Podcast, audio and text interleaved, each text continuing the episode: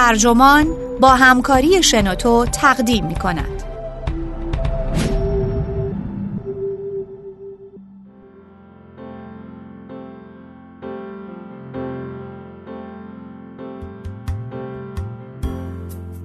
شرم کن. نویسنده فیرمن دی براباندر. مترجم سید امیر حسین میر ابو طالبی ترجمه شده در وبسایت ترجمان. گوینده اکرم عبدی.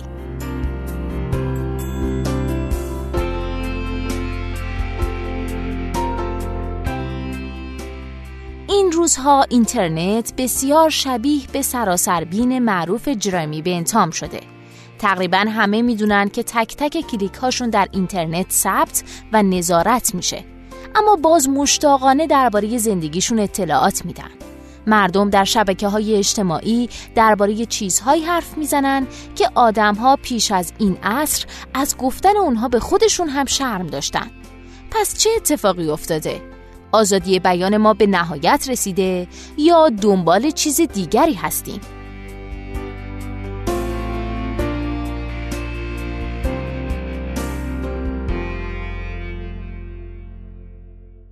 نحوه رفتار آنلاین ما حاوی تناقضی شناخته شده است. می‌دونیم که همواره زیر نظریم و در این حال از نظارت شرارتبار گوگل و دولت تمجید و تحسین می‌کنیم. با وجود این دایره چیزهایی که برای انتشار در یک برنامک یا به اشتراک گذاری در حلقه دنبال کنندگان رسانه اجتماعی بیش از اندازه شخصی پرده درانه یا مبتزلند هر روز در حال کوچک شدن است. خیلی از ما وقتی با این همه اسباب بازی های دیجیتال روبرو میشیم که سطوحی جادویی از ارتباط و سهولت رو در اختیارمون می‌ذارن مقهور این تفکر سبکسرانه میشیم که حریم خصوصی احمقانه است. جمله‌ای که گری اشتینگارت در سال 2013 در نیویورکر نوشت. این به اون معنی نیست که رسانه های اجتماعی خود آگاهی ما رو محدود کردن یا اینکه خود اینترنتی ما به شدت مصنوعی و ساختگی نیست. همینطور به این معنی نیست که افرادی که در رژیم های سرکوبگر زندگی می‌کنن یا اقلیت ها در جوامعی که می‌دونن زیر نظرن برای آنچه به صورت آنلاین میگن نگران نیستن. با وجود همه اینها نکته اصلی اینه که رسانه های دیجیتال برداشت ما از صمیمیت و شرم رو به کلی تغییر دادن و این کار رو هم به شکل غیرقابل پیش بینی و تناقض آمیز انجام دادن. برای مثال من از فقدان حریم خصوصی مینالم و با این حال با آغوش باز و بنا به عادت همین حریم خصوصی رو فدای سهولت می‌کنم. تو این شرایط دیگه مجبور نیستم رستورانا رو شانسی انتخاب کنم و حدس بزنم که کدومش بهتره. برنامه یلف خیلی ساده به من میگه که کدومش بهتره و بعد منو تا دم در ورودی رستوران اسکورت می‌کنه. دیگه با ریسک تأخیرهای پیش بینی نشده تو حمل و نقل عمومی روبرو نمیشم. نقشه گوگل بهترین مسیر برای رسیدن به مقصد رو نشونم میده و اگه مجبور بشم یکی از ماشینای اوبر می‌تونه با استفاده از کلی مسیرهای فرعی و میانبر منو به مقصدم برسونه. دیگه لازم نیست روز تولد دوستانم رو به خاطر بسپارم. فیسبوک خبرم می‌کنه و همیشه هم به نحوی گولم می‌زنه تا پست جدیدی تو صفحم قرار بدم. نکنه که دیگران یادشون بره که من وجود دارم. برای بهره بردن از این اپلیکیشن ها تنها کاری که باید بکنم اینه که هر وقت شرکت های صاحبشون خواستن مکان، عادات و باورهامو در اختیارشون قرار بدم. بالاخره چه خبره؟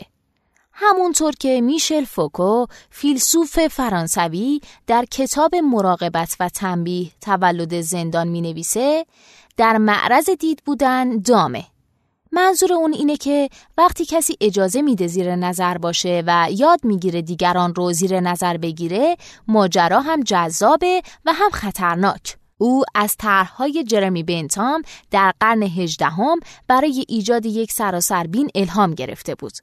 منظور از سراسربین زندانیه که زندانیانش از برجی مرکزی تحت نظارت بوده و متصدی نامرئی اون برج با چشمان هوشیارش اونها رو می‌بینه.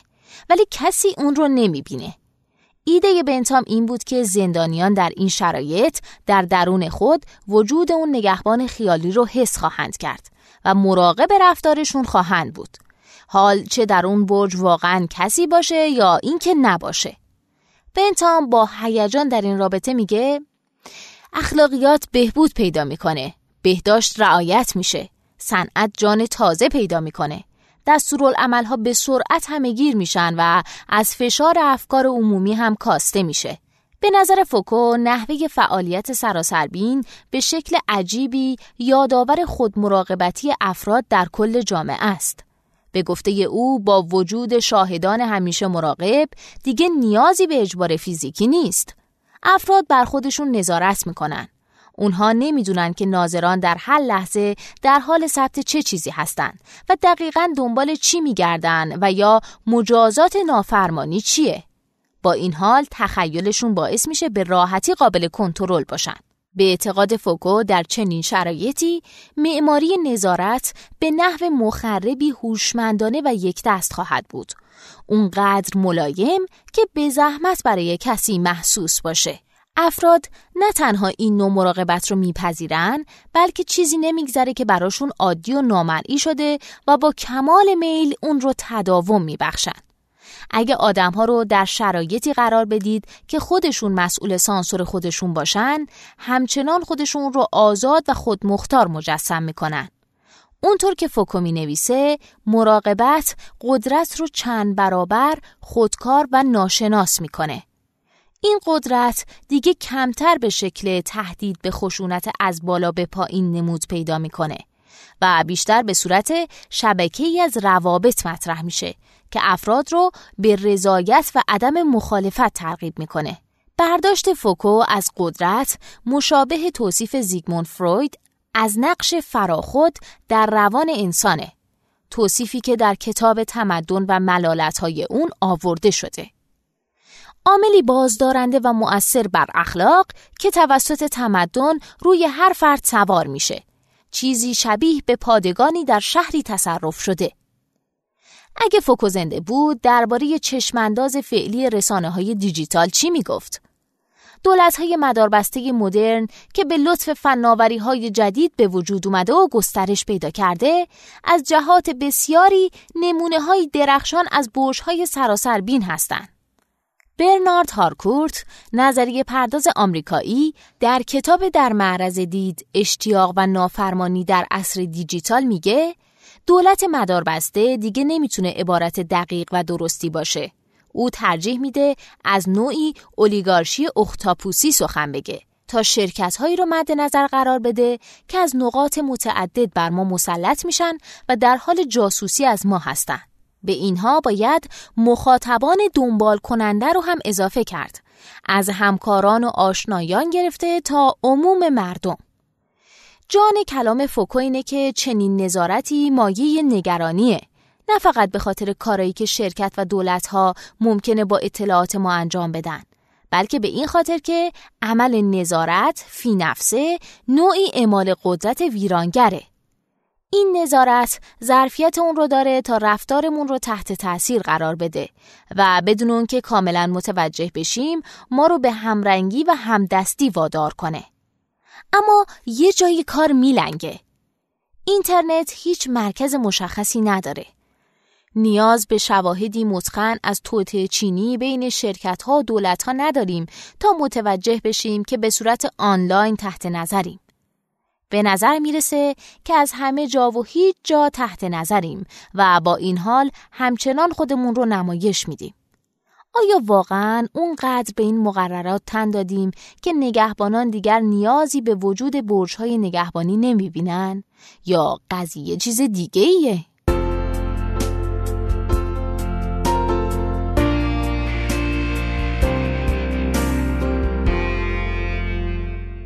خیلی از اون زمان نگذشته که به نظر می رسید ممکنه اینترنت بتونه فضای عمومی جدیدی برای قرن 21 ایجاد کنه یک شهر مستحکم مجازی که جای فضاهای ویران فیزیکی و محیطهای از همگسسته شهری رو بگیره.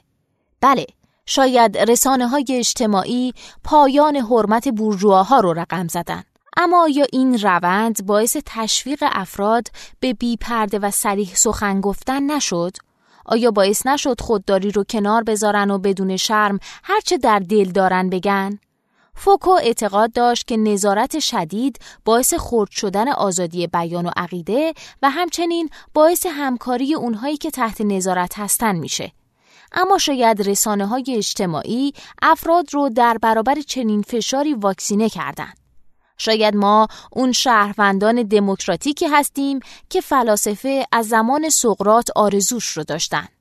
یعنی افرادی که حاضر باشن به خاطر مباحثه و مناظره زندگیشون رو در طبق اخلاص بگذارن. اونهایی که هیچ چیز براشون پوشیده یا ممنوعه نیست. البته در شرایط فعلی میشه به سادگی گفت که انتخاب ترامپ با حمایت ماشین های منفور جوکسازی که حامی راستگرایی افراطی بودن نشون دهنده محدودیت های چنین رویای شیرینیه. رسانه های اجتماعی فضایی اجتماعی فراهم می‌کنن که بیشتر مثل یک محیط خصوصی عمل می‌کنه که در اون افراد زیادی خودشون رو ابراز کرده و می‌دونن که اونهایی که اونها رو می‌بینن با اون موافقن. یا مزاحمان اینترنتی باور دارن که پیامدهای آنچه به صورت آنلاین میگن به اونها آسیبی نخواهند رسون. انگار که به واسطه فناوری محافظت میشن. داشتن یک گوشی هوشمند و دسترسی به اینترنت به صورت خودکار ابزار لازم برای همکاری، مباحثه و گفتگوی مؤثر و محترمانه رو اونطور که دموکراسی میطلبه در اختیار ما قرار نمیده. اگه امروز افلاتون زنده بود از نبود شرم در فضای آنلاین وحشت زده می‌شد.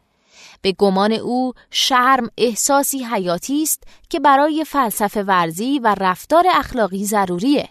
در گفتگوهای مشهور افلاتون سقرات رو کسانی به سطوح می آوردن که از این مینالیدن که خرد سقرات و فهم استدلالهاش اونها رو شرمنده می‌کنه.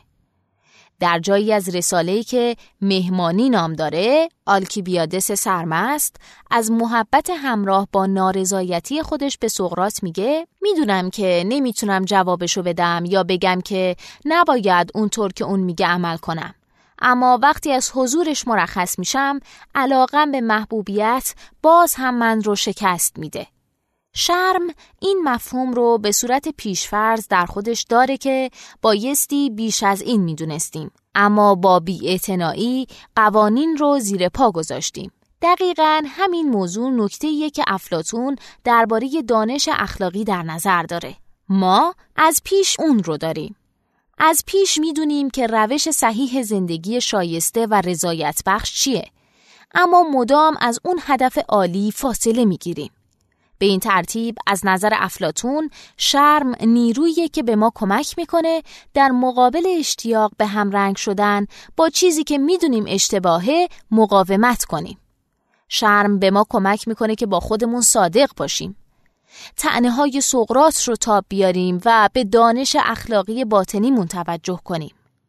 به گفته افلاتون انسان بیشرم برده میله حالا این میل می‌تونه کالاهای مادی، قدرت، شهرت یا حتی احترام باشه.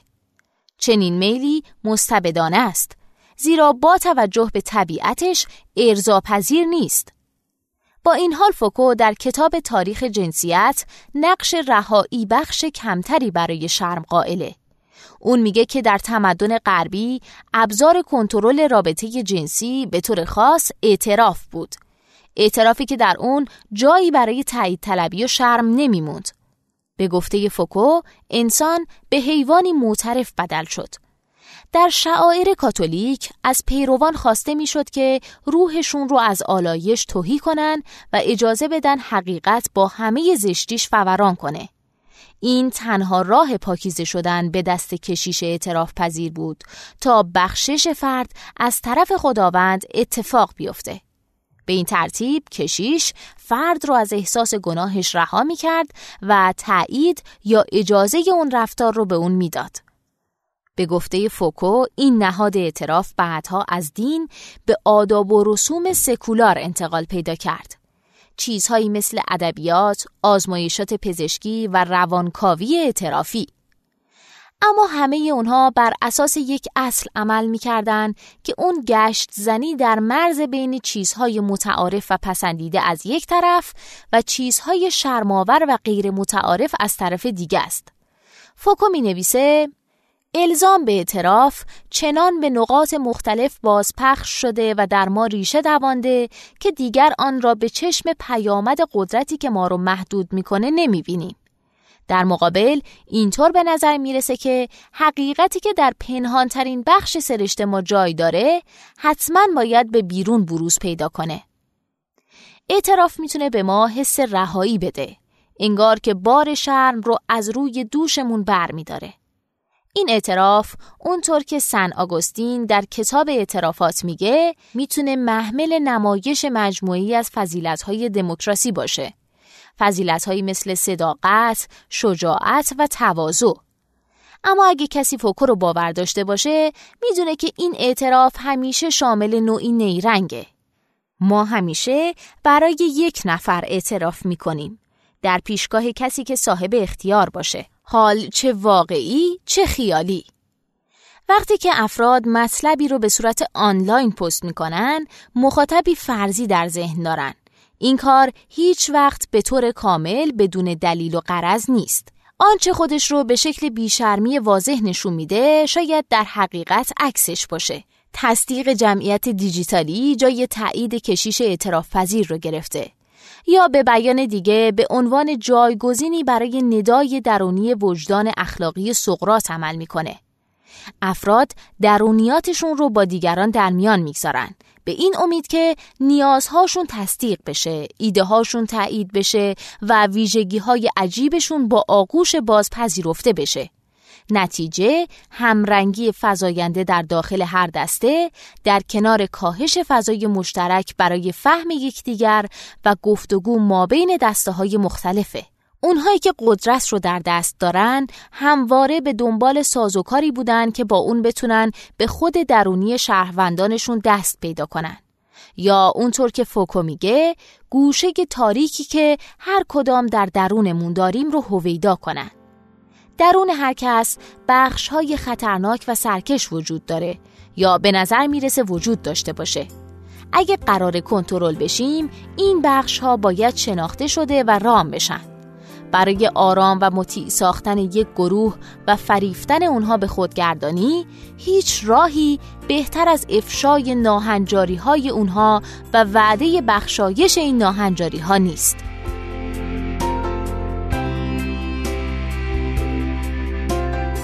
این پادکست اینجا به انتها رسید. ممنونم که با من همراه بودید. اگر شما هم ایده ای دارید که فکر می‌کنید می‌تونه برای بقیه جالب باشه اون رو در قالب یه فایل صوتی در سایت شنوتو با بقیه به اشتراک بگذارید. ممنون.